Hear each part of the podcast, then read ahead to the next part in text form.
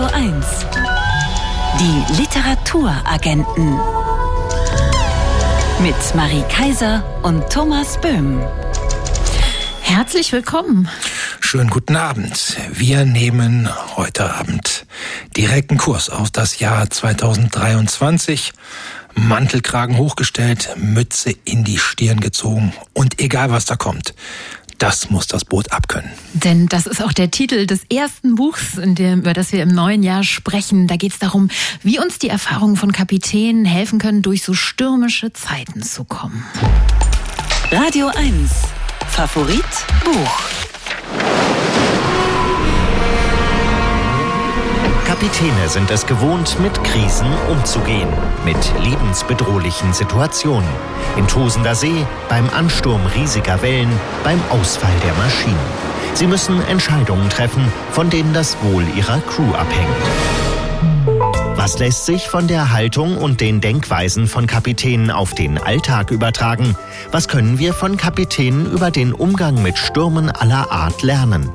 Diese Fragen stellt Stefan Krücken, der selbst schon als Reporter in Kriegs- und Krisengebieten gearbeitet hat, in seinem Buch Das muss das Boot abkönnen. Die Literaturagenten gehen jetzt mit Stefan Krücken auf Sturmfahrt. Moin, Stefan Krücken. Ja, moin, das ist ja eine schöne Begrüßung. Moin. Sie beginnen Ihr Buch mit der Geschichte eines Kutterkapitäns aus Fedderwader-Siel. Können Sie uns bitte mal erzählen, was da passiert ist und erklären, warum Sie die, dessen Geschichte an den Anfang Ihres Buches gestellt haben? Ja, ich habe die Geschichte von Sönke Taden genommen, weil er eigentlich ja jeder von uns sein könnte, ein Kapitän mit einem kleinen Kutter. Die Frage ist nur, ob jeder von uns auch den Mut gehabt hätte und die Hilfsbereitschaft gezeigt hätte, ähm, was er getan hat. Also man muss sich das so vorstellen, äh, finstere Nacht auf der Nordsee vor Bremerhaven. Da gibt's ähm, einen Korridor, in dem die Großcontainerfrachter unterwegs sind. Und jetzt kommt ein Notruf, dass ein Segler, ein kleines Segelboot in genau diese Fahrrinne getrieben ist, hat auch kein Licht mehr. Und der Kapitän des großen Schiffs kann überhaupt nicht den Segler sehen. Das heißt, er wäre da einfach drüber gebügelt und hätte das nicht mal gemerkt. Taden hört das über Funk, holt sofort die Netze ein und tuckert mit allem, was der Kutter hergibt, hin und holt den aus dieser Gefahrenzone raus in finsterster Nacht und in der ähm, Erwartung, dass da auch tatsächlich ein 400 Meter langes Schiff unterwegs ist. Das wusste er. Äh, am Ende haben 50 Meter gefehlt. Das ist auf dem Wasser nichts. Im Prinzip ist das, Sie können sich das so vorstellen wie ähm, eine finstere Autobahn, wo Trucks lang äh, mit Höchstgeschwindigkeit langfahren, auch nicht bremsen können. Und jetzt liegt da jemand mit dem Fahrrad äh, mitten auf der Fahrbahn und muss runtergeholt werden. Das hat dieser Sönke Taten gemacht. Und ich fand die Geschichte, die auch nirgendwo in irgendeiner Zeitung erschienen ist, so bemerkenswert und so toll. Und als ich ihn hinterher anrief, der war noch äh, auf See, und dann sagte er, ja, das hätten Sie doch auch so gemacht, nicht? Das fand ich so irre. Da habe ich, dachte ich, okay, das ist das, was wir suchen. Und ähm, das war dann der Start ins Buch. Das ist ja schon die Geschichte eines bescheidenen Helden. Sie betonen es mehrfach im Buch. Es geht nicht darum, jetzt den Berufsstand des Kapitäns oder das Wissen alter weißer Männer in Ihrem Buch zu glorifizieren. Aber skizzieren Sie uns doch mal das, was Ihnen so an der Haltung oder dem Denken von guten Kapitänen so vorbildlich erscheint. Ja, die sind ziemlich klar. Also die, die Haltung zu den wichtigsten Themen, die ist sehr klar, dass ähm, ganz klares Denken. Äh, es gab einen so väterlichen Freund, will ich sagen, einen alten äh, Fischerkapitän aus Cuxhaven. Wir hatten so ein Ritual, wenn wir telefoniert haben, dann sagt er immer, ist mit der Frau alles in Ordnung? Ja. Ist mit den Kindern alles in Ordnung? Jo. Äh, den Rest regelst du schon. Und diese Gewissheit und diese Klarheit und das Wissen um Prioritäten, das hat mich sehr beeindruckt. Dann gibt's natürlich Themen wie wie Weltoffenheit. Also Kapitäne sind in der Regel weltoffen, haben viel gesehen, viel erlebt. Es geht auch um Werte wie Bescheidenheit, Zurückhaltung, ein Stück weit Demut. Die sind nicht, die jammern nicht. Die, die machen, was getan werden muss. Die plustern sich nicht auf. Und ich finde das sehr angenehm in der heutigen Zeit. Ich habe das Gefühl, dass wir in einer ähm, ja, Medien- und Social-Media-Welt leben, in der alle rumschreien und sich aufplustern und jedes Ding wird riesig groß und die Kapitäne sind eher so ein bisschen ja, zurückhalten, stellen sich hinten an und bewerten das Ganze immer sehr ruhig, nüchtern und sachlich. Und das gefällt mir sehr gut. Stefan Krücken, Ihr Buch benutzt eine eigentlich altmodische Methode. Sie erzählen Geschichten, Geschichten von Kapitänen, von deren Verhalten in Krisensituationen, so wie die, die wir jetzt eingangs gehört haben, und leiten daraus ihre Einsichten ab. Früher hätte man gesagt, die Moral von der Geschichte. Warum diese altmodische Methode in unseren komplexen Zeiten? Das ist richtig, was Sie sagen. Also altmodisch ist. Also ich glaube, so funktioniert Geschichten erzählen schon immer. Leute erzählen sich Geschichten, weil sie, weil sie spannend sein sollen, weil sie unterhalten werden wollen. Ich glaube aber, weil sie auch was lernen wollen. Und das funktioniert schon seit irgendwie Steinzeit und dem Lagerfeuer so. Ähm, das ist heute nicht anders. Und gerade dann, wenn Dinge komplex erscheinen, braucht es manchmal einfach auch ähm, eine gewisse Einfachheit und Klarheit. Und ich habe halt immer die Beispiele der Kapitäne auch aus der Historie genommen, zum Beispiel Shackleton oder äh, andere historische Beispiele, auch viele Beispiele aus dem Jetzt und Hier und habe versucht ähm, zu erklären, was wir daraus lernen können fürs Hier und Jetzt. Das war mir wichtig. An einer Stelle schreiben Sie, Sie freuen sich regelrecht darüber, die Geschichten der Kapitäne aufschreiben zu können. Was war das für eine Freude? Naja, ich, es ist ja schon ein Privileg. Sie haben da einen alten Mann, der ähm, in der Regel sind ja auch ich sag mal, ein bisschen wortkarg, wie man sich so das Klischee des norddeutschen Seemanns vorstellt. Ähm, es gab immer mal, ähm, ich wurde immer gefragt, wie machst, du, wie machst du das denn? Es gibt Kapitäne, die sagten immer, ja, nein, Scheißfrage. Und dann dauerte das auch. Ähm, naja, und ganz allgemein, ähm, bei einigen war es so, dass äh, ich tatsächlich der Erste war, dem sie die Geschichte erzählt haben. Und ähm, ich erinnere da zum Beispiel einen Kapitän aus Cuxhaven, der war mit seinem Trawler gesunken 27 Kameraden äh, waren gestorben und ähm, das waren Interviews, war aber auch ein Stück weit Trauerbewältigung und ich empfand das als unglaubliches Privileg, dass er mir das Vertrauen geschenkt hat, mir diese Geschichte als erster zu erzählen. Ähm, Leute öffnen sich da auch ein Stück weit, erzählen im Wissen, dass das dann ja in die Welt geht, mir diese Geschichte und ich empfinde das als Geschenk. Also das ist ein großes Privileg, ein Vertrauensbeweis. So empfinde ich das. Die Literaturagenten sprechen weiter mit Stefan Krücken über sein Buch Das muss das Boot abkönnen durch Sturm und Krise, was wir von Kapitänen lernen können. Stefan Krücken, lassen Sie uns doch mal über diese Formulierung, das muss das Boot abkönnen, sprechen. Ich hatte immer gedacht, die stammt aus dem Film Das Boot. Da gibt's ja diese Szene, dass der Kapitän, Karl heißt er, sein Boot immer tiefer sinken lässt, dieses U-Boot, um sich vor den Alliierten zu verstecken und nochmal zehn Meter und nochmal zehn Meter. Und man hört den Stahl ächzen. Aber in Ihrem Buch habe ich gelernt, dieser Spruch ist älter als der Film, oder? Ja, ich habe den Spruch äh, immer mal gehört. Also das muss das Boot abkönnen. Da ist ja auch viel so, ich sag mal, eine Rotzigkeit und Trotzigkeit drin. Und der Kaloin sagt das ja auch, diesen Satz, er muss das Boot abkönnen, um seine Crew zu beruhigen, während da die Nieten aus, der, aus dem Stahl fliegen. Ähm, tatsächlich äh, drückt, der, drückt der Satz, finde ich, sehr viel aus. Also dieses, diese Haltung, so, da müssen wir jetzt durch, muss das Boot abkönnen. Und äh, ich löse das im Buch auch auf, weil ähm, mich hatten alter Kapitän bei unserer aller, allerersten großen Veranstaltung, Lesung mit dem NDR in Flensburg auf der Bühne vorgeführt und hat mich richtig verarscht. Und hinterher standen wir in der Hafenkneipe und dann sage ich, Herr Kapitän, was sollte das denn jetzt? Und dann schlug er mir auf den Rücken und sagte, Jung, muss das Boot abkönnen. Also so, ähm, ich fand das dann ganz passend an der Stelle. Sie stellen in Ihrem Buch nicht nur die guten, vorbildlichen Kapitäne dar, Sie schreiben auch über Fehler, zum Beispiel an Bord der Titanic, wo der Schlüssel zum Schrank mit den Ferngläsern fehlte und niemand diesen Schrank aufbrechen wollte. Und aus all diesen Episoden ergibt sich auch sowas wie eine Geschichte der Seefahrt in den letzten Jahrhunderten. War diese Seefahrtsgeschichte von Anfang an geplant oder hat sich das so ergeben?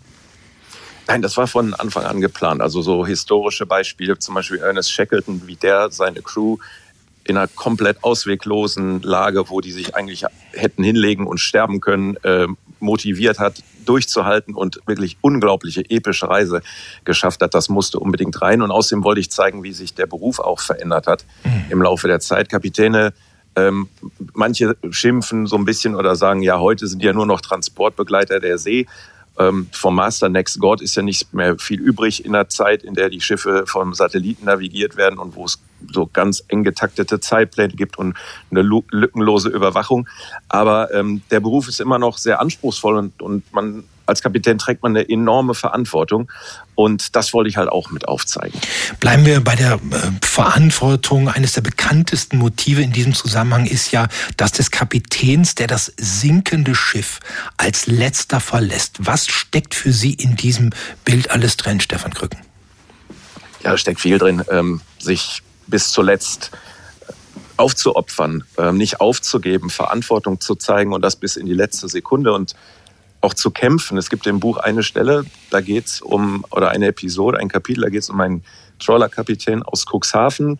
Äh, auf seinem, auf seinem Schiff brennt mhm. und äh, er evakuiert seine Crew, aber er will nicht runtergehen. Mhm. Er will nicht runtergehen, ähm, weil er es geht gegen seine Ehre, dass sein Schiff brennt. Und er bleibt dann da tagelang drauf, bis der Reeder ihn schriftlich mit einem Telegramm beschimpft, dass er endlich runtergehen soll. Ähm, aber das ist halt die Geisteshaltung. Ich gebe mein Schiff nicht auf. Und ich finde, dass heute so, wir sind so, finde ich, so ein bisschen bequem geworden. Wir wissen nicht mehr so richtig, wofür wir kämpfen. Und es ist jetzt so eine Zeit, wo wir mal so richtig unter Druck stehen, so in ganz vielerlei Hinsicht. Das ist sicherlich auch schwer. Aber es geht, geht jetzt auch darum, ähm, die Rübe rauszuhalten und für, für Dinge einzustehen. Und das tun diese Kapitäne. Und dieses Bild drückt das ziemlich gut aus. Und das ist ja auch so ein Impuls, die Rübe raushalten und einfach mal durchziehen, der auch von Ihrem Buch ausgeht. Da kommt ja ganz viel Optimismus auch raus. Woher nehmen Sie diesen Optimismus? Woher nehmen die Kapitäne den?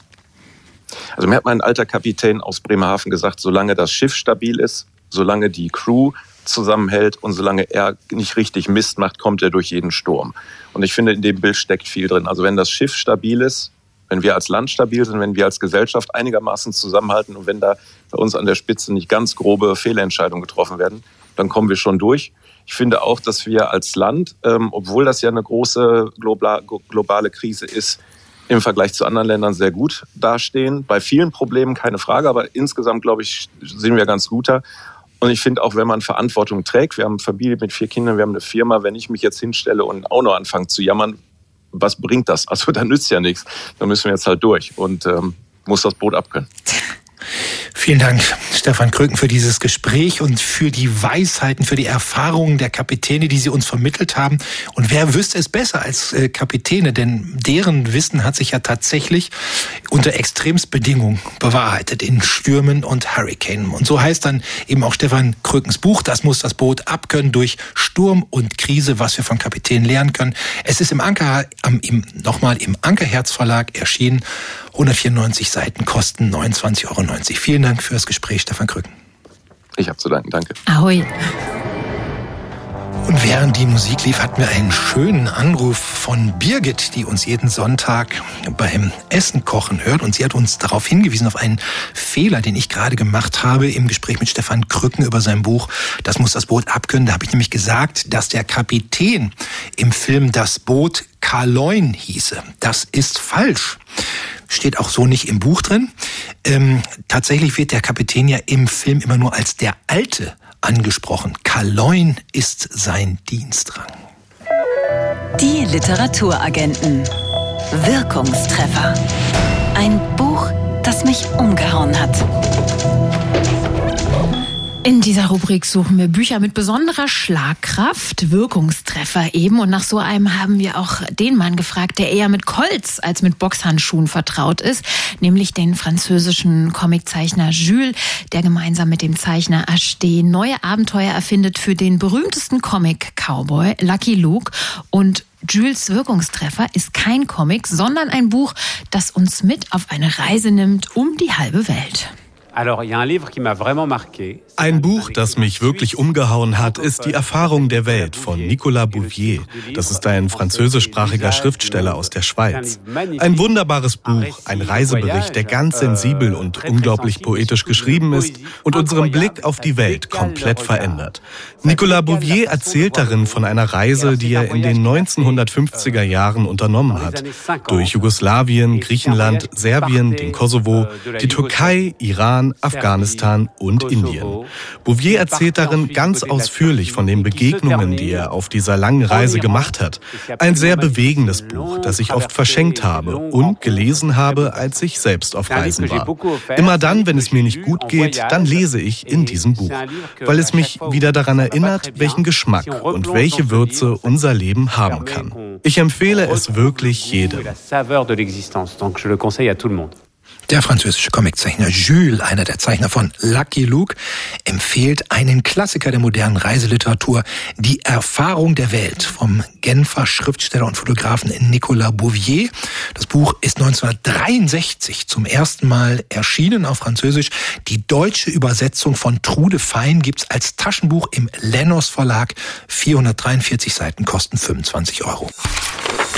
Und du hast hier ein Buch mitgebracht, mal gucken, ob es dazu passt, von einem literarischen Weltstar bekannt für die von der Kritik hochgelobte Romantrilogie Outline. Transit und Kudos. Rachel Cusk hat diese drei Bücher geschrieben und die ist eine Weltbürgerin, geboren in Kanada, aufgewachsen in LA, lange hat sie in England gelebt und mittlerweile wohnt sie in Paris. Der aktuelle äh, Essayband von ihr ist nach einer englischen Industriestadt benannt. Coventry. Was hat es mit dem Titel und diesem Buch auf sich? Also es gibt im Englischen eine Redewendung, die ich zumindest vorher noch nie gehört hatte, being sent to Coventry, also nach Coventry geschickt werden. Mhm. Das ist ein Ort in der Nähe von Birmingham, der im Zweiten Weltkrieg zu großen Teilen zerstört wurde. Und im übertragenen Sinn bedeutet es, dahin geschickt zu werden, jemandem so die kalte Schulter zu zeigen, jemanden ignorieren. Manche würden vielleicht auch etwas moderner sagen, jemanden ghosten. Und in einem Essay in diesem Band, Coventry, geht es genau um diese Erfahrung, die Rachel Cusk selbst passiert. Sie hat das Gefühl, von ihren eigenen Eltern nach Coventry geschickt zu werden, die sich immer seltener melden, ohne zu erklären, warum, ohne dass es einen offenen Streit gibt. Und Rachel Cusk schildert, was dieses, ja, ich würde es mal nennen, passiv-aggressive Verlassenwerden in ihr auslöst. Aber es ist ja wie immer wie bei Rachel Cusk, beim rein Privaten bleibt's nicht. Sie ist ja bekannt dafür, wie geschickt sie eben Alltägliches und ihre Beobachtungen Beobachtungen ihr eigenes Leben eben in Literatur verwandeln kann, weil sie es auf eine andere Ebene hebt, die gesellschaftlich relevant ist. Zum Beispiel erforscht Rachel, Rachel Cusk in diesem selben Essay auch das Phänomen, das wir alle kennen, diese schweigenden Paare in Restaurants. Oh ja. Ja, meistens schon so ein bisschen im Rentenalter. Na, na, na, na. Ja, manche das auch ein zieht sich durch alle jünger. Generationen. Sie sitzen da und essen. Ich meine, Leute, die ohne Handy da sitzen, weißt du? Die sitzen da, essen und reden einfach nicht miteinander. Und bei vielen löst das ja aus, oh Gott, hoffentlich werden wir nie so. Die haben sich nichts mehr zu sagen. Und Rachel Cusk schreibt äh, auch so, ja, auf den ersten Blick scheinen die das Scheitern zu verkörpern. Sie wirft dann aber einen ganz anderen Blick auf diese schweigenden Paare und fragt sich, ob die vielleicht gar nicht unglücklich sind, weil alles zwischen ihnen gesagt ist, sondern ob die auf einer anderen Ebene ihren Frieden miteinander gefunden haben. Und ich muss sagen, ich sehe nach der Lektüre die schweigenden Paare jetzt mit anderen Augen. Naja, du hast gesagt, dass Rachel Cusk nicht beim rein privaten, also bei ihrer eigenen Biografie bleibt, sondern die nur als Ausgangspunkt nutzt, um gesellschaftlich relevante Texte zu schreiben. Wie macht sie das genau? Na, Rachel Cusk hat selber mal sehr schön formuliert, sie versuche auf philosophische Fragen nicht wie eine Philosophin, sondern als Zivilistin zu antworten, also als Privatperson. Und das tut sie aber als extrem geistreiche Zivilistin, ohne dabei je die Bodenhaftung zu verlieren.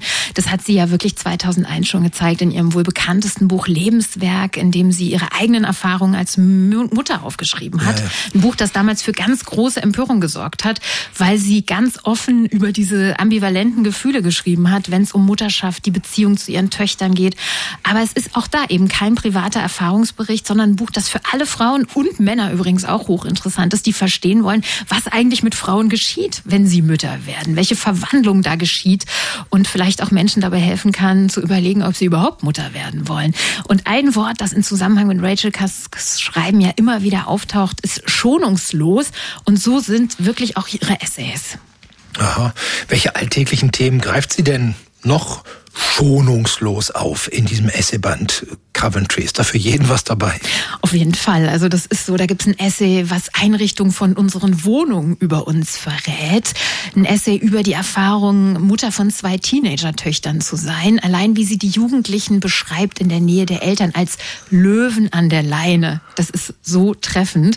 In einem anderen Essay geht es um hochphilosophische Fragen, nämlich um die, welche Rolle Unhöflichkeit in unserer Gesellschaft spielt. Da nimmt sie als Ausgangspunkt einen banalen Security-Check ähm, Flughafen. Eine unangenehme Situation, die wir alle kennen und landet von da am Ende bei Hillary Clinton und ihrem Umgang mit dem damaligen Konkurrenten um die amerikanische Präsidentschaft Donald Trump. Und genau solche Wolten sind es, die die Texte von Rachel Cusk so stark machen. Für alle, die tiefer einsteigen wollen in ihre Texte, empfehle ich sogar die englische Originalausgabe. Da mhm. sind nämlich noch ein paar lesenswerte Texte mehr drin, unter anderem über die tolle Künstlerin Louise Bourgeois oder ähm, Essays über die Schrift Schriftstellerin Natalia Ginsburg oder Françoise Sagan. Und ich glaube, es reicht eigentlich schon, den allerersten Text in diesem Essayband, egal ob in der deutschen oder der englischen Ausgabe, zu lesen, um Rachel Cusk-Fan zu werden, wenn man das noch nicht ist. Das ist ein Text über das Autofahren als Metapher. Mhm. Und da stellt Rachel Cusk die kluge Frage in den Raum, sollten unsere SUVs die Airbags nicht besser außen haben, mhm. um eben nicht den Fahrer, sondern die Menschen außerhalb vor diesen Ungetümen auf vier Rädern zu schützen. Es ist also wirklich für jeden was dabei in dieser hochpoetischen und schonungslosen Essaysammlung. Rachel Cusks Essayband Coventry ist im Surkamp Verlag erschienen, übersetzt von Eva Bonet, 160 Seiten, kosten 21 Euro und am kommenden Freitag, dem 13.01., wird Rachel Cusk aus Coventry lesen im Literaturhaus in der Fasanstraße in Berlin-Charlottenburg. Beginn ist um 19 Uhr. Die Veranstaltung ist zwar ausverkauft, es gibt aber noch Restkarten an der Abendkasse und einen Livestream auf dem YouTube-Kanal des Literaturhauses Berlin. Und ich erzähle gleich noch was über Coventry. Warst du schon mal da? Es gibt eine tolle Verbindung nach Berlin. Ah. Und wir haben noch ein kleines Coventry-Rätsel, was wir auflösen wollen, Thomas. Naja, es war, äh, als du jetzt gerade den Essayband von Rachel Cusk, der halt Coventry heißt, vorgestellt hast, fiel mir folgende Geschichte ein. Coventry äh, war eine der ersten Städte, die äh, von den Deutschen während des Zweiten Weltkriegs angegriffen worden ist. Und während eines Luftangriffs wurde halt die Kathedrale von äh, Coventry zerstört. Und äh, aus den geschmolzenen Nägeln oder aus den Nägeln, die man da gefunden hat, wurde dann später ein Kreuz ähm, gebildet, das Nagelkreuz von Coventry. Und diese Nagelkreuze wurden dann nach dem Zweiten Weltkrieg als Zeichen der Versöhnung in verschiedenen deutschen Städten aufgestellt. Und eines davon steht in der Gedächtniskirche am Bahnhof Zoo. Also wenn Rachel Kask am Freitag im Literaturhaus Berlin ihr Buch vorstellt, dann ist sie 100 Meter Luftlinie von diesem Nagelkreuz von Coventry entfernt. Dann sagen wir ihr das unbedingt noch, dass sie da vorbeigehen soll. Also Coventry ist offenbar einfach auch nebenan. Das Jahr 2023 beginnen wir nicht wie an dieser Stelle üblich, mit einer aktuellen Bücherliste, sondern mit einem kleinen literarischen Orakel. Wir werfen einen Blick in die Zukunft und auf Neuerscheinungen in diesem Jahr, die vielleicht bald schon auf der Radio 1 Bücherliste auftauchen könnten, weil sie es einfach verdient haben. Auf welche drei Bücher sie sich in diesem Jahr am meisten freut, fragen wir heute Abend unser Orakel Katharina von Uslar aus der Buchhandlung Uslar und Rei im Prenzlauer Berg. Hallo, guten Abend, Katharina. Guten Abend, Marie. Guten Abend, Thomas. Hallo. Wir wissen, wie schwer es ist, in die Zukunft zu schauen.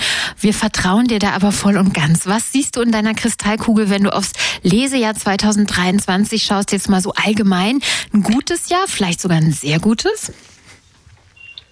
Ähm, ja, ich glaube, das nächste Jahr hat alle Chancen, wie natürlich jedes Jahr, aber dieses vielleicht besonders, weil alle eigentlich wieder losgelegt haben, weil die Corona-Pause glaube ich, endgültig vorbei ist. Und ähm, ich bin gespannt. Es gibt, es gibt Leute, die kommen aus dem Ausland, sie lesen hier gibt neue Bücher. Ach klar, ich bin total zuversichtlich. Der erste Titel, den du auf die Top 3 deiner Vorfreude gesetzt hast, ist in dieser Woche bei Pieper erschienen. Die Postkarte von Anne Berest. Ein Buch, das in Frankreich, ja, man kann schon sagen, eine literarische Sensation war und in dem Anne Berest dem Schicksal der eigenen Familie nachgeht. Es geht um eine verstörende Postkarte mit Neujahrswünschen, die die Mutter von Anne Berest bekommen hat, auf der nur die Namen ihrer vier Angehörigen standen, die in Auschwitz ermordet wurden. Ohne Absender, ohne Unterschrift. Was hat's mit dieser Postkarte Postkarte auf sich und warum freust du dich besonders auf dieses Buch? Also, ich fange noch mal kurz anders an, Marie. Die Anne Berest, die ist eine, der hätte ich so ein Buch erstmal nicht zugetraut. Ganz gemein. Mhm. Die hat vor ein paar Jahren ein Buch rausgebracht, das hieß How to be Parisian wherever you are. Und es hatte was mit Liebe und Lässigkeit und Stil und wie man französisch sein kann, vor allem als Frau. Und das fanden wir natürlich alles ein bisschen doof. So. Mhm. Und jetzt hat aber die Anne Berest ein Buch geschrieben, was alle in äh, Frankreich sehr, sehr mh, mm, beschäftigt und aufgeregt hat und um mich genauso. Es ist ein dickes, tolles Buch über ihre eigene Familiengeschichte, die sie ähm, mit, mit, mit, also die so unterhaltsam und schlau aufschreibt. Und Anlass für diese Erzählung ist tatsächlich, dass ihre eigene kleine Tochter in der Schule gesagt bekommt, Juden mögen wir hier in der Schule nicht so. Mhm. Und sie hört das und denkt, was ist los? Und dann fällt ihr ein, ja klar, ich bin Jüdin, meine Mutter, meine Großmutter sind Jüdinnen, aber das hat eigentlich gar nicht viel mit meinem Leben zu tun und meine Tochter auch überhaupt nicht. Aber Moment mal, es gab eine Postkarte, die hat meine Mutter geschickt bekommen, auf der standen nur mein, die Namen meiner toten, in Auschwitz ermordeten Verwandten. Und es beginnt sozusagen, es, es ist ihr in dem Moment klar, sie muss die Geschichte ihrer jüdischen Familie recherchieren. Äh, es ist eine sehr spannende, sehr gut erzählte Geschichte ihrer Familie, die in Russland beginnt, in Riga und in Palästina spielt und auch in Paris, wo ihre Großeltern äh, deportiert wurden, nur ihre Großmutter hat überlebt. Mhm. Und ähm, das ist also sehr spannend. Solche Geschichten gibt es natürlich öfters. Entscheidend ist oder wirklich ähm, zu denken gibt einem, dass Kinder heute sich mit so etwas befassen müssen und äh, sozusagen was den, den Bogen schlägt, auch für die Anne Berest, ist, ähm, man kann weder in Frankreich heute noch überall, aber weder heute in Frankreich noch eine Generation zuvor noch weiter davor einfach jüdisch sein. Man ähm, ist nicht, ähm, man ist nicht eine normale Bürgerin, wenn man Jüdin ist in Frankreich. Mhm. Und ähm, ja, und das ist eben entscheidend und das ist wieder mal ein Buch gegen die Aufarbeitungsmüdigkeit, was Frankreich besonders nötig hat, vielleicht noch ein bisschen nötiger als Deutschland. Anderes Buch, das vielleicht schon bald in unserer Radio 1 Bücherliste auftauchen könnte, erscheint Ende Januar bei Rowold. Das Buch von Marc Sinon, oder Mark Sinan, Sohn einer mhm. türkisch-armenischen Mutter und eines deutschen Vaters, der in Berlin lebt und eigentlich als Komponist und Gitarrist arbeitet. Nun erscheint mit gleißendes Licht sein erster Roman. Was ist da der Grund zur Vorfreude? Äh, gleißendes Licht ist ein ähm, autofiktionaler Text von Mark Sinan, ein Typ, der 79 oder 76, Entschuldigung, in München geboren ist und dort erstmal in Anführungsstrichen eine ganz normale Kindheit und Teenagerleben verbringt, so wie wir es uns vorstellen. Und äh, dieser Maxine zeichnet sich dadurch aus, dass er schon früh kapiert, dass er begabt ist als Gitarrist, ähm, eine entsprechende Ausbildung ähm, bekommt und für ein Stipendium nach Istanbul geht. Äh, er hat viel zu tun mit seiner türkischen Mutter und auch dessen, deren Familie. Ähm, erfährt aber nebenbei eigentlich von seiner Mutter, dass die Großmutter Armenierin war. Ähm, der Mark Sinan, wie wir in, in diesem Roman kennenlernen, ist ein Typ, der äh, sich auf ähm, Geschichten und, und, und auch, ähm, äh, wie sagt man, Sagen und äh, Glauben von Armeniern, also rückblickend sehr einlässt. Er liebt diese Geschichte und er befasst sich sehr schnell mit den Armeniern und dann zwangsweise mit dem Genozid an den Armeniern. Mhm. Ähm, Mark Sinan hat dieses Buch geschrieben, wo all das vorkommt. Es ist ein politisches Buch. äh, er kann gar nicht anders als ein politisches Buch schreiben, letztlich, da er schon 2015 mit einer, mit einer Komposition und einer, mit einer Initiative mit den Dresdner Sinfonikern so weit gegangen ist, dass der Deutsche Bundestag sich mit dem Genozid an den Armeniern beschäftigen musste und ihn als solchen anerkennen. Also es ist ein durch und durch politisches wichtiges Buch. Er kommt am 10.2. übrigens zu frei, für, um seine Premiere zu feiern. Kommen wir mal zur Nummer drei auf deiner Vorfreudeliste. Das ist eine literarische Wiederentdeckung, die Mitte Februar rauskommt im Inselverlag. Der Roman aus ihrer Sicht von Alba de Cespedes wird die ausgesprochen, diese Schriftstellerin, die wir wiederentdecken sollten, oder Katharina? So ist es. Die Albert Cespedes hat, äh, wie gesagt, wie du sagst, 1950 Dalla parte di lei geschrieben, ein Roman, ein dicker, toller Roman, der damals schon für Aufsehen sorgte. Es ist für uns eine besonders schöne Liebesgeschichte erstmal zwischen, also es ist eigentlich die Lebens- und Liebesgeschichte einer jungen Frau, die in Rom aufwächst, ähm, dann in, später in, bei ihren Großeltern in den Abruzzen. Und es ist ähm, eine, ein Mädchen, was ihre Tochter, was, Entschuldigung, ihre Mutter liebt. Die Mutter lebt in einer sehr beengenden Ehe, findet aber einen Ausweg, indem sie eine Affäre mit einem englischen Musiker hat. Sie selber, dieses Mädchen, ähm, träumt von Liebe im Sinne von auf Augenhöhe mit einem Mann oder einer Frau, aber in dem Fall mit einem Mann zusammenleben, was ihr selber nur scheinbar widerfährt, bevor sie sich dann sehr schnell auch in einer sehr einengenden Ehe befindet. Und das Interessante an dem ist, dass sie nicht programmatisch feministisch eine andere Art Beziehung zwischen Männern und Frauen fordert, sondern dass sie das aus reiner Romanze und dem Glaube an die Liebe äh, fordert und ähm, sozusagen dann auch in dem Roman sozusagen ganz weit geht. Also es ist ein ganz, ganz rührender, toller Roman. Ich freue mich sehr, wenn Sie den alle lesen. Vielen, Vielen Dank. Dank. Katharina. Du bist heute unser Poltergeist. Das passt irgendwie zum Orakel. Ich habe den Poltergeister gerade im Hintergrund gehört. In der Gegenwart können Sie sich Bücher empfehlen lassen von Katharina von Uslar in der Buchhandlung Uslar und Rai in der Schönhauser Allee im Prenzlauer Berg. Und die Empfehlung von heute, die können Sie alle nachlesen auf radio1.de. Danke dir, Katharina. Danke euch. Bis bald. Tschüss. Im Bewusstsein seiner Verantwortung vor Gott und den Menschen, von dem Willen beseelt, als gleichberechtigtes Glied in einem vereinten Europa dem Frieden der Welt zu dienen, hat sich das deutsche Volk Kraft seiner verfassungsgebenden Gewalt dieses Grundgesetz gegeben. So lautet die Präambel des Grundgesetzes in klarer Sprache formuliert, aber doch mit rhetorischen Stilmitteln arbeiten. Im September 1948 war es, da begann der Parlamentarische Rat mit der Ausarbeitung des Grundgesetzes und in diesem Jahr jährt sich dessen Abfassung zum 75. Mal und es hat das Literaturhaus Berlin zum Anlass genommen, ab kommenden Donnerstag die Reihe Das Grundgesetz und die Literatur zu veranstalten und wir sprechen darüber jetzt mit dem Historiker, Publizisten und Journalisten René Schlott, der die Reihe kuratiert hat. Guten Abend, Herr Schlott. Guten Abend. Herr Schlott, welche Idee, welche Überlegung, welche Beobachtung stecken hinter dieser Reihe, das Grundgesetz und die Literatur? Ja, Sie haben es gerade schon mit diesem schönen Zitat angedeutet. Das Grundgesetz ist auch ein Stück Literatur. Es hat eine wunderschöne, klare, poetische Sprache.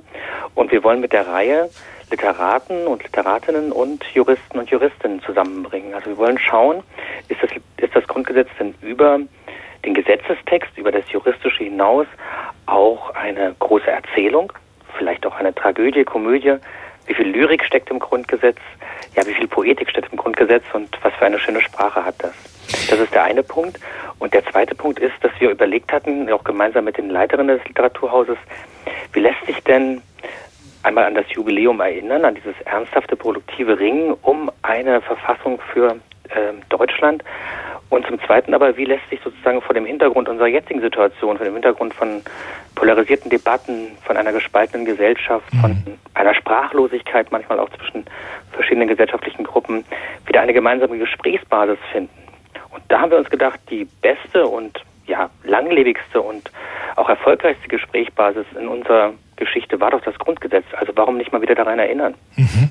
Nehmen wir mal Artikel 1 des Grundgesetzes, da heißt es ja, die Würde des Menschen ist unantastbar. Die Würde des Menschen ist ein großartiger Begriff. Was hat der denn mit Literatur zu tun und warum musste das Grundgesetz eigentlich eben auch in literarischer Sprache verfasst werden? Na, es geht ja darum, also gerade bei Satz 1, den ja wirklich jeder kennt, auch jemand, der kein Jurist ist oder der ähm, sich vielleicht nicht so sehr mit dem Grundgesetz auseinandersetzt, ist dieser Artikel 1 ja einer der prominentesten und derjenigen, derjenigen die wirklich jeder und jeder ähm, zitieren kann. Es gab gerade bei Satz 1 ein sehr starkes Ringen im Parlamentarischen Rat, sehr viele verschiedene Vorschläge. Wie steigt man eigentlich ein in so eine Verfassung? Und Satz 1 ist sozusagen der Grundsatz, der über allem steht. Gerade vor der historischen Erfahrung des NS und der furchtbaren Verbrechen des Nationalsozialismus hat man gesagt, damit wollen wir einsteigen. Und wenn wir ähm, uns das Ringen anschauen im Parlamentarischen Rat, dann ging es eben auch tatsächlich um sprachliche Schönheit, um Formulierung. Und das hat das Grundgesetz eben mit Literatur gemeinsam, dass man ja auch dort um eine schöne Sprache ringt, um Formulierungen ringt. Und deshalb glauben wir, dass wir das Grundgesetz durchaus auch literarisch betrachten können. In der Ankündigung Ihrer Veranstaltungsreihe heißt es, die Reihe möchte an das friedliche, respektvolle und produktive Ringen um unsere Verfassung erinnern, um über alle Grabenkämpfe hinweg die Verfassung als Grundlage unseres gesellschaftlichen Zusammenlebens neu zu entdecken. Da stellt sich natürlich die Frage, was ist denn am Grundgesetz besonders entdeckenswert? Naja, wir haben ja jetzt ähm, die letzten Jahre eigentlich erlebt, dass viele Grundrechte ähm, eingeschränkt waren zeitweise sogar sehr viele. Das war eine historisch neue Situation. Und gerade dann, wenn ja etwas nicht mehr da ist ähm, oder wenn etwas abgebrochen ist, dann beginnt man es ja zu vermissen. Und ähm, das ging uns vielleicht vielen so, dass wir das Grundgesetz und seine Schönheit und auch sein Gehalt und sein Gewicht in den letzten Jahren nochmal ganz neu entdeckt haben. Und ich muss dazu sagen, dass diese Reihe ist auch stark inspiriert von einem Buch, das im letzten Jahr bei CH Beck erschien, mhm. herausgegeben von Georg Oswald, ähm, das Grundgesetz ein literarischer Kommentar. Und da hat auch der Herausgeber, der, so, der sowohl Jurist wie auch ähm, Autor ist, ähm, versucht, verschiedene Autorinnen und Autoren zu gewinnen, aus dem Journalismus, aus der Juristerei, aus äh, der Literatur, um eben mal ganz neu auf diese Artikel zu schauen und nicht nur aus, einem rein, aus einer rein juristischen Brille. Äh, eben jener Georg Martin Oswald ist am Donnerstag zum Auftakt der Reihe da, zusammen mit einer anderen Schriftstellerin, die eben auch Juristin ist, nämlich Julie C. Ähm, worüber werden Sie mit den beiden sprechen? Wir werden, wir haben uns überlegt, dass wir vor allen Dingen über die Grundrechte sprechen. Wir werden nicht konkret über einen Artikel sprechen. Die anderen Teile der Reihe, die Reihe wird ja in diesem Jahr noch neunmal stattfinden. Ähm, die beschäftigen sich dann zum Teil mit ganz konkreten Artikeln, aber wir haben uns überlegt, zum Auftakt werden wir mal den gesamten Grundrechtekatalog in den Blick nehmen, also Artikel 1 bis 19. Es geht, wird auch um die Präambel gehen und es wird auch ein bisschen um die Frage gehen, wie zeitgemäß ist das Grundgesetz noch? Also es gibt ja so ein, ein, eine Spannung im Grundgesetz. Einmal ist natürlich ein alter Text, ja, der ist aus den Jahren 48, 49, ein ganz anderes ähm, Zeitalter, als wir jetzt erleben. Ähm, gleichzeitig muss es aber immer neu auch ausgelegt werden und auch dem Zeitgeist ein Stück weit weit angepasst werden. Und es geht ein bisschen um dieses Spannungsverhältnis, auch zwischen das Spannungsverhältnis zwischen Freiheit und Sicherheit, was wir jetzt ja auch viel erleben, und um die Frage, ja, wie zeitgemäß ist unser Grundgesetz eigentlich noch? Mhm. Am kommenden Donnerstag, den 12.01., beginnt im Literaturhaus Berlin die Veranstaltungsreihe Das Grundgesetz und die Literatur. Die Veranstaltung mit Georg Oswald und Julie C. ist ausverkauft. Es gibt möglicherweise noch Restkarten an der Abendkasse. Bei der zweiten Veranstaltung mit Daniel Kehmann, für die sind noch Karten ähm, zu kaufen. Die findet im Februar statt. Wir sprachen jetzt mit dem Kurator dieser Reihe, Rene Schlott. Vielen Dank. Herzlichen Glückwunsch zu dieser tollen Idee und viel Erfolg für Ihre Reihe. Vielen herzlichen Dank. Tschüss, machen Sie es gut. Tschüss. Radio 1. Die Literaturagenten. Autorinnen sind auch nur Leserinnen. Es ist ein gefährlich verbrauchter Titel, den Lauren Groff sich für ihren neuen Roman ausgesucht hat. Matrix. Und es ist auch kein überraschend neues Setting, das sie gewählt hat, denn wie Umberto Ecos Name der Rose handelt Matrix von Intrigen in einem mittelalterlichen Kloster. Warum Lauren Groffs Roman Matrix abseits von diesen Äußerlichkeiten eine höchst originelle Lektüre ist, das erzählt uns jetzt unsere lesende Autorin Jackie Tome. Hallo Jackie. Hallo Marie, guten Abend. Hallo Thomas. Hallo. Ich fühle mich mitgenannt, wenn du Marie sagst. Ach, schön. Wir haben gerade gesagt, äh, wenn man an, was man an diesem Buch möglicherweise schon kennt, den Schauplatz, den Titel, erzähl du doch mal, worum es geht unter dem Gesichtspunkt, das habe ich so noch nie gelesen. Also, es ist so, dass äh, äh, Lauren Groff ist nicht eine Autorin historischer Romane, sondern eine gefeierte Autorin, die Lust auf diesen Stoff hatte. Und diese Lust spürt man auf jeder Seite. Und ähm, die erzählt die Geschichte der Äbtissin Marie chronologisch durch, beginnt mit ihr als 17-Jähriger, die keine Lust hat, vom Hof in Frankreich ins verregnete England zu gehen und dort ins Kloster zu kommen. Ganz schlimm. Ähm, es ist die Geschichte des ganzen Lebens bis hin zur gefeierten und bekannten ähm, Äbtissin, die aus ihr wird, einer sehr klugen Frau, die nie strahlende Heldin wird, sondern immer ein zerrissener Mensch bleibt.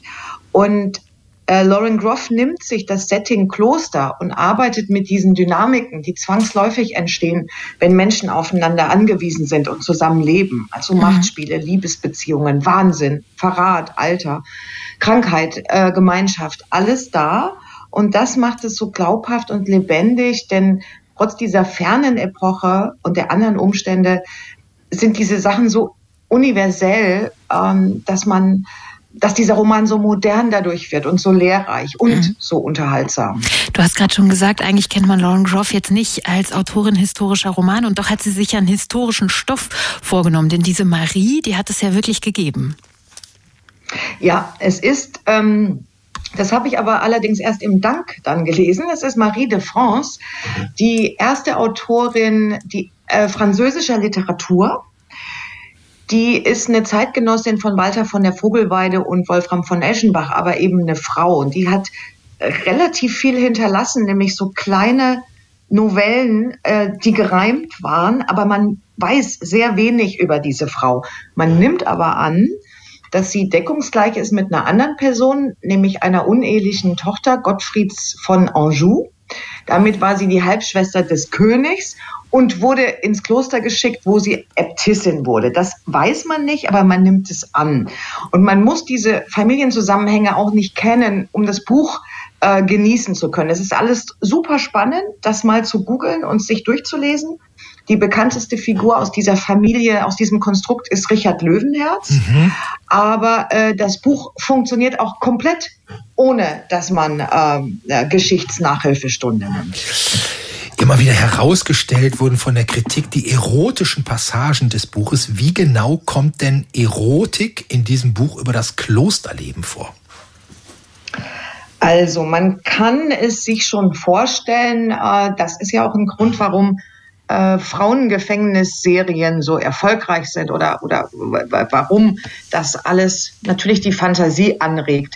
Es ist so, Marie, das ist ganz schnell klar, schon bevor sie ins Kloster muss, liebt Frauen und ähm, wächst auch unter Frauen auf, nämlich bei ihrer Mutter, bevor die stirbt. Und das ist so ein kämpferisches äh, nied niederer Adelsgeschlecht in Frankreich, die auch an Kreuzzügen äh, teilnehmen. Also sie ist, sie lebt schon in einer Frauenwelt, bevor sie in diese isolierte Frauenwelt kommt. Und in dem Kloster nun findet Erotik statt zwischen vereinzelten Frauen, die sich lieben, aber auch das ist interessant, medizinisch Verordnete, um sich zu entspannen, um sich zu lösen, um Ach. sich zu befreien. Das sei wichtig für die Gesundheit, sagt die Nonne, die dafür zuständig ist, eine Waliserin. Die Leute in Wales sind später christianisiert worden. Vielleicht ist es deshalb so, dass die weniger verklemmt ist. Die ist auch keine Jungfrau, sondern als Witwe in dieses Kloster gekommen. Und Lauren Groff schildert das alles. Also man darf sich das jetzt nicht vorstellen wie so ein ich mache einen erotischen Roman im Kloster oder ein Nonnenporno oder so, sondern es ist alles auf eine ganz elegant, diskrete und metaphorische Art und Weise geschildert und äh, bleibt so schwebend. Und die Äbtissin, die aus die, die Marie dann später ist, beschäftigt sich natürlich auch intellektuell damit und geht die Bücher durch und von weiblicher Sodomie, sprich Homosexualität, findet sie nichts. Sie findet nicht das, was daran Sünde sein soll. Es war wahrscheinlich den Autoren nicht wichtig genug. Und ähm, es, es wird trotzdem nicht nach außen getragen oder es findet trotzdem nicht eine komplette Befreiung statt. Aber es ist es ist immer anwesend und das ist so mhm. interessant. Also, dass es eben keinen Ort gibt mit vielen Menschen ohne Erotik. Über Erotik haben wir geredet. Lass uns mal über Sprache reden, denn der Roman, der spielt ja im 12. Jahrhundert. Wie geht denn Lauren Groff oder dann für uns deutschen Lesende natürlich die Übersetzerin Stefanie Jacobs mit dieser sprachlichen Darstellung der Zeit um? Also ich habe die Übersetzung von Stefanie Jacobs gelesen, ganz, ganz toll. Die übersetzt immer Lauren Groff. Und die Sprache Mm, die natürlich Lauren Groff entwickelt hat. Das ist eine ganz eigene Sprache, die überhaupt nicht, die weder gekünstelt altertümlich klingt, aber auch nicht heutig. Also die, äh, es gibt ja auch so historische Romane, die benutzen die Epoche nur wie ein Bühnenbild und haben eine heutige Sprache. So ist es nicht. Sie schreibt beispielsweise keine wörtliche Rede, nur indirekte wörtliche Rede und macht daraus ganz hervorragende Dialoge. Die sind witzig, schnell und geistreich und ähm, das Buch ist auch sehr rechercheintensiv, das liest man. Dennoch ähm, wird man damit nicht überfordert oder überlastet, sondern ähm, ihr gelingt die große Kunst, das recherchierte Wissen so einzusetzen, dass man all diese Details zum Leben der Leute im Lesefluss erfährt. Mhm. Es gibt keine Nerd-Kapitel. Es liest sich alles total selbstverständlich. Und manchmal gibt es sowas wie magischen Realismus so ein bisschen. Manchmal hat es einen Touch Grimms Märchen, da werden mir ein paar zu viele Fässer reingerollt und Tiere geschlachtet, aber man ist zu jeder Zeit in dieser sehr greifbar dargestellten Welt. Lauren Groff gilt ja als eine der wichtigsten jüngeren Gegenwartsautorinnen, die immer wieder auch wichtige Gegenwartsthemen aufgreift. Gibt es solche in diesem Mittelalterroman? Also ich habe gelesen, er wird als feministischer Roman bezeichnet und ich weiß gar nicht, ob er das braucht.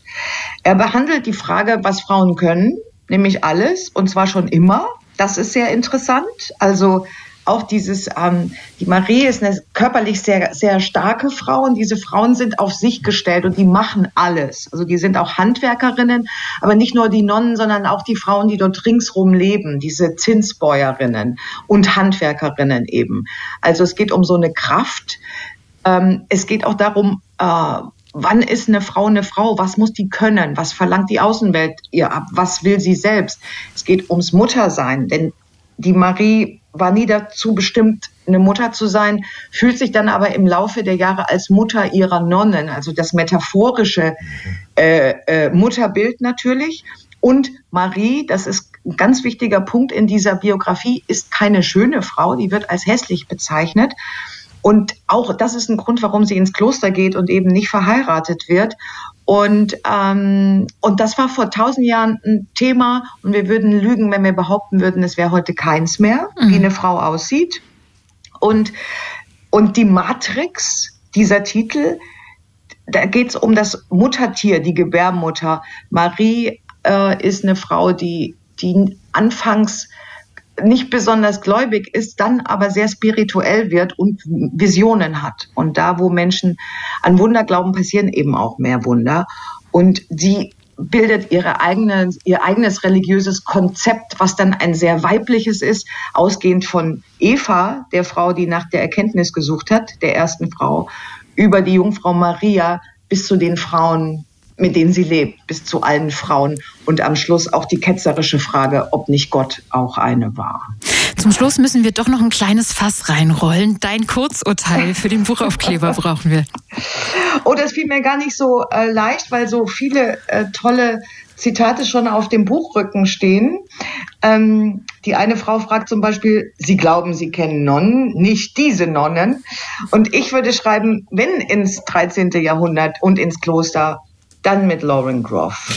Sagt Jackie Thume über Lauren Groff Matrix oder Matrix. Der Roman wurde besetzt von Stephanie Jacobs, ist im Klasen Verlag erschienen. 320 Seiten kosten 24 Euro. Ich erzähle dir gleich noch eine schöne Geschichte über äh, Richard Löwenherz und eine Frau. Aber jetzt machen wir erstmal Musik. Okay. Danke, Jackie. Danke, frohes Neues. Danke dir auch. Tschüss. Ciao.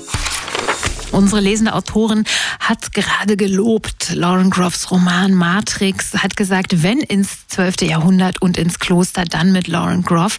Und wir nehmen zum Schluss der Sendung auch nochmal einen kleinen Ausritt vor, nämlich ins Hörbuch zu Matrix.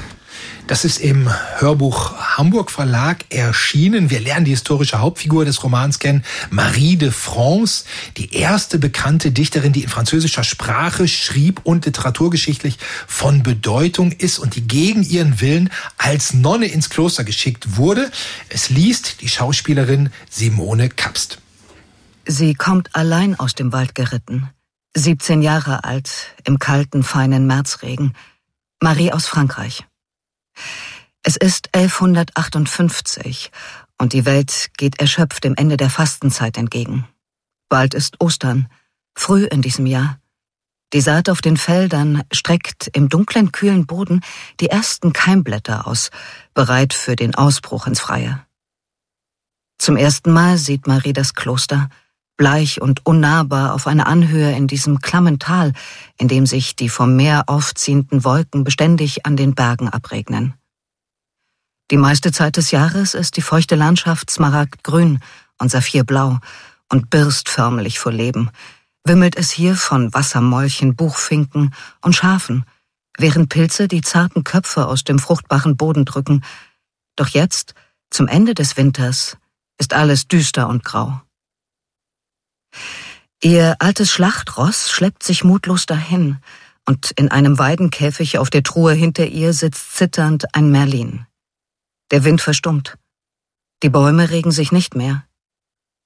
Marie spürt, wie die Augen der Landschaft auf sie gerichtet sind. Sie ist groß, mehr Riesen als Mädchen, ungelenk und mit hervorstehenden Ellenbogen und Knien. Der feine Regen sammelt sich, bis er in Bächlein ihren Seehundmantel hinunterrinnt und ihr Kopftuch durchweicht, das eigentlich grün ist, aber jetzt schwarz.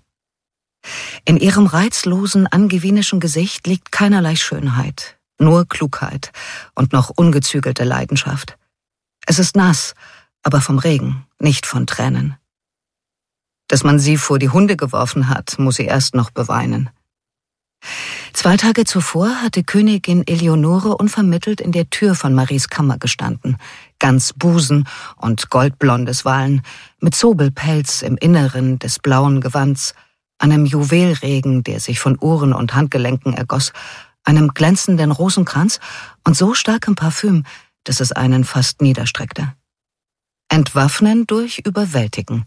Das war schon immer ihre Strategie gewesen – Ihre Hofdamen hinter ihr verkniffen sich das Grinsen. Unter diesen Verräterinnen war auch Maries Halbschwester, genau wie Marie eine uneheliche Schwester der Krone, die Frucht auf Abwege geratener väterlicher Lust. Doch das affektierte Ding hatte den Nutzen von Beliebtheit bei Hofe erkannt und war kreidebleich davongerannt, als Marie sich mit ihr anzufreunden versucht hatte. Sie würde eines Tages eine walisische Prinzessin werden. Marie knickste linkisch und Eleonore schwebte mit zuckenden Nasenflügeln ins Zimmer. Die Königin sagte, es gebe Neuigkeiten. Nein, was für erfreuliche Neuigkeiten. Welch eine Erleichterung. Just in diesem Moment habe sie den päpstlichen Dispens erhalten. Dem armen Pferd sei beinahe das Herz zersprungen, so schnell sei es galoppiert, um ihn noch heute Morgen zu überbringen. Die Mühen, die sie, die Königin, höchstpersönlich im Laufe der letzten Monate auf sich genommen habe, hätten sich ausgezahlt. Und die bedauernswerte uneheliche Marie aus nirgendwo in Le Manor sei nun endlich zur Priorin eines königlichen Klosters ernannt worden. Was für eine wundervolle Nachricht.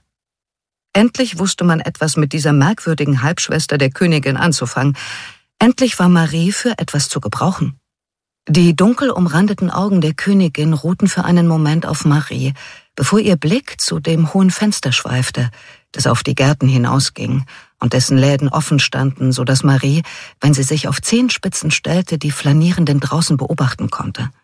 Als Maries Lippen ihre Starre überwunden hatten, sagte sie heiser, sie danke der Königin für die außerordentliche Ehre ihrer Aufmerksamkeit.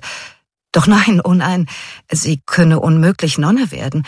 Sie sei unwürdig und zudem mangele es ihr gänzlich an göttlicher Berufung. Und es stimmte. Die Religion, in der man sie erzogen hatte, war ihr trotz des Reichtums an Mysterien und Zeremonien immer leicht töricht vorgekommen. Denn wie konnte es sein, dass Babys in Sünde geboren wurden? Warum sollte sie zu unsichtbaren Mächten beten und Gott eine Dreifaltigkeit sein? Und warum sollte sie, die spürte, wie ihre Größe in ihrem Blut pulsierte, Weniger wert sein, weil die erste Frau aus einer Rippe geformt worden war, eine Frucht gegessen und daraufhin den müßigen Garten Eden verloren hatte. Das ergab doch keinen Sinn. Ihr Glaube hatte schon früh in ihrer Kindheit eine andere Richtung eingeschlagen und würde immer weiter in seine eigene Geometrie hineinwachsen, kantig und majestätisch. Simone Kerfs hat aus Lauren Groffs Roman Matrix gelesen, das im Hörbuchverlag Hamburg erschienen ist. Wir glauben hier auch weiter ans Kantige, nämlich ans Buch und wünschen Ihnen, was Sie verdient haben, nämlich natürlich einen majestätischen Abend. In diesem Sinne, bis nächste Woche. Radio 1. Nur für Erwachsene.